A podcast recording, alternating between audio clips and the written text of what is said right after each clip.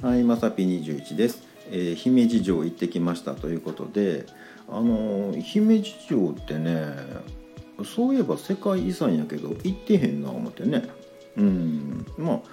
お城とかもあんまりね行かないじゃないですか。そのねまあ修学旅行じゃないけどそのね学校の行事以外ね、まあ、大阪城とかもありますけど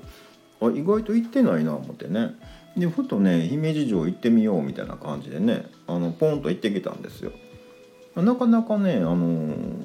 まあやっぱ良かったんですけど、まあ、基本お城じゃないですか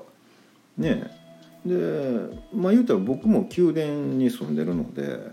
まあ、似た感じかなっていうのはあるんですよね。うん、ただうちはエレベーターあるけどなっていう話なんですけど、まあ、それなりにね、まあ、新鮮な感じはあったわけですよ。ね、あの久しぶりにねそういうところに行ったので。でちょうどねあの、まあ、ちっちゃい展示で大名行列ってどんなものやったのかみたいなのねなんか展示してあってあ面白いな思って見てたんですけどあの、まあ、当時はねちょっとあの、まあ、見え張り、うん、自分の権力を示す的なものでなんかそういうねちょっと見栄を張ってあの歩いてましたみたいなんでいろんな情報があったんですよね。でね、えっと、姫路から東京行くまでにえっと記録によったら19日かけて行きましたとかってね。逆にね19日歩いたら東京行けるんっていうね。意外に近いなみたいなね。まあ僕歩きませんけどね。うん。えそうなんやとか思ってね。でなんかあの1回にかかる費用が、まあ、今の金額にしたら1億何千万かかってましたとかね。うんへえそうなんやなとかって見てたんですよ。でねあの意外とねアルバイトを使うてたらしくて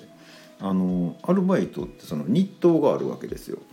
で普通の人は、まあ、日本円今の価値にしたら大体7,000円ぐらい1日儲てましたよっていうのがあってあのところがね身長が1 8 0センチ以上になるとあのやっぱり見栄えを良くするっていうのでそういう人は1日2万4,000円儲てましたっていうのでねマジですかっていうね背高いだけですよ。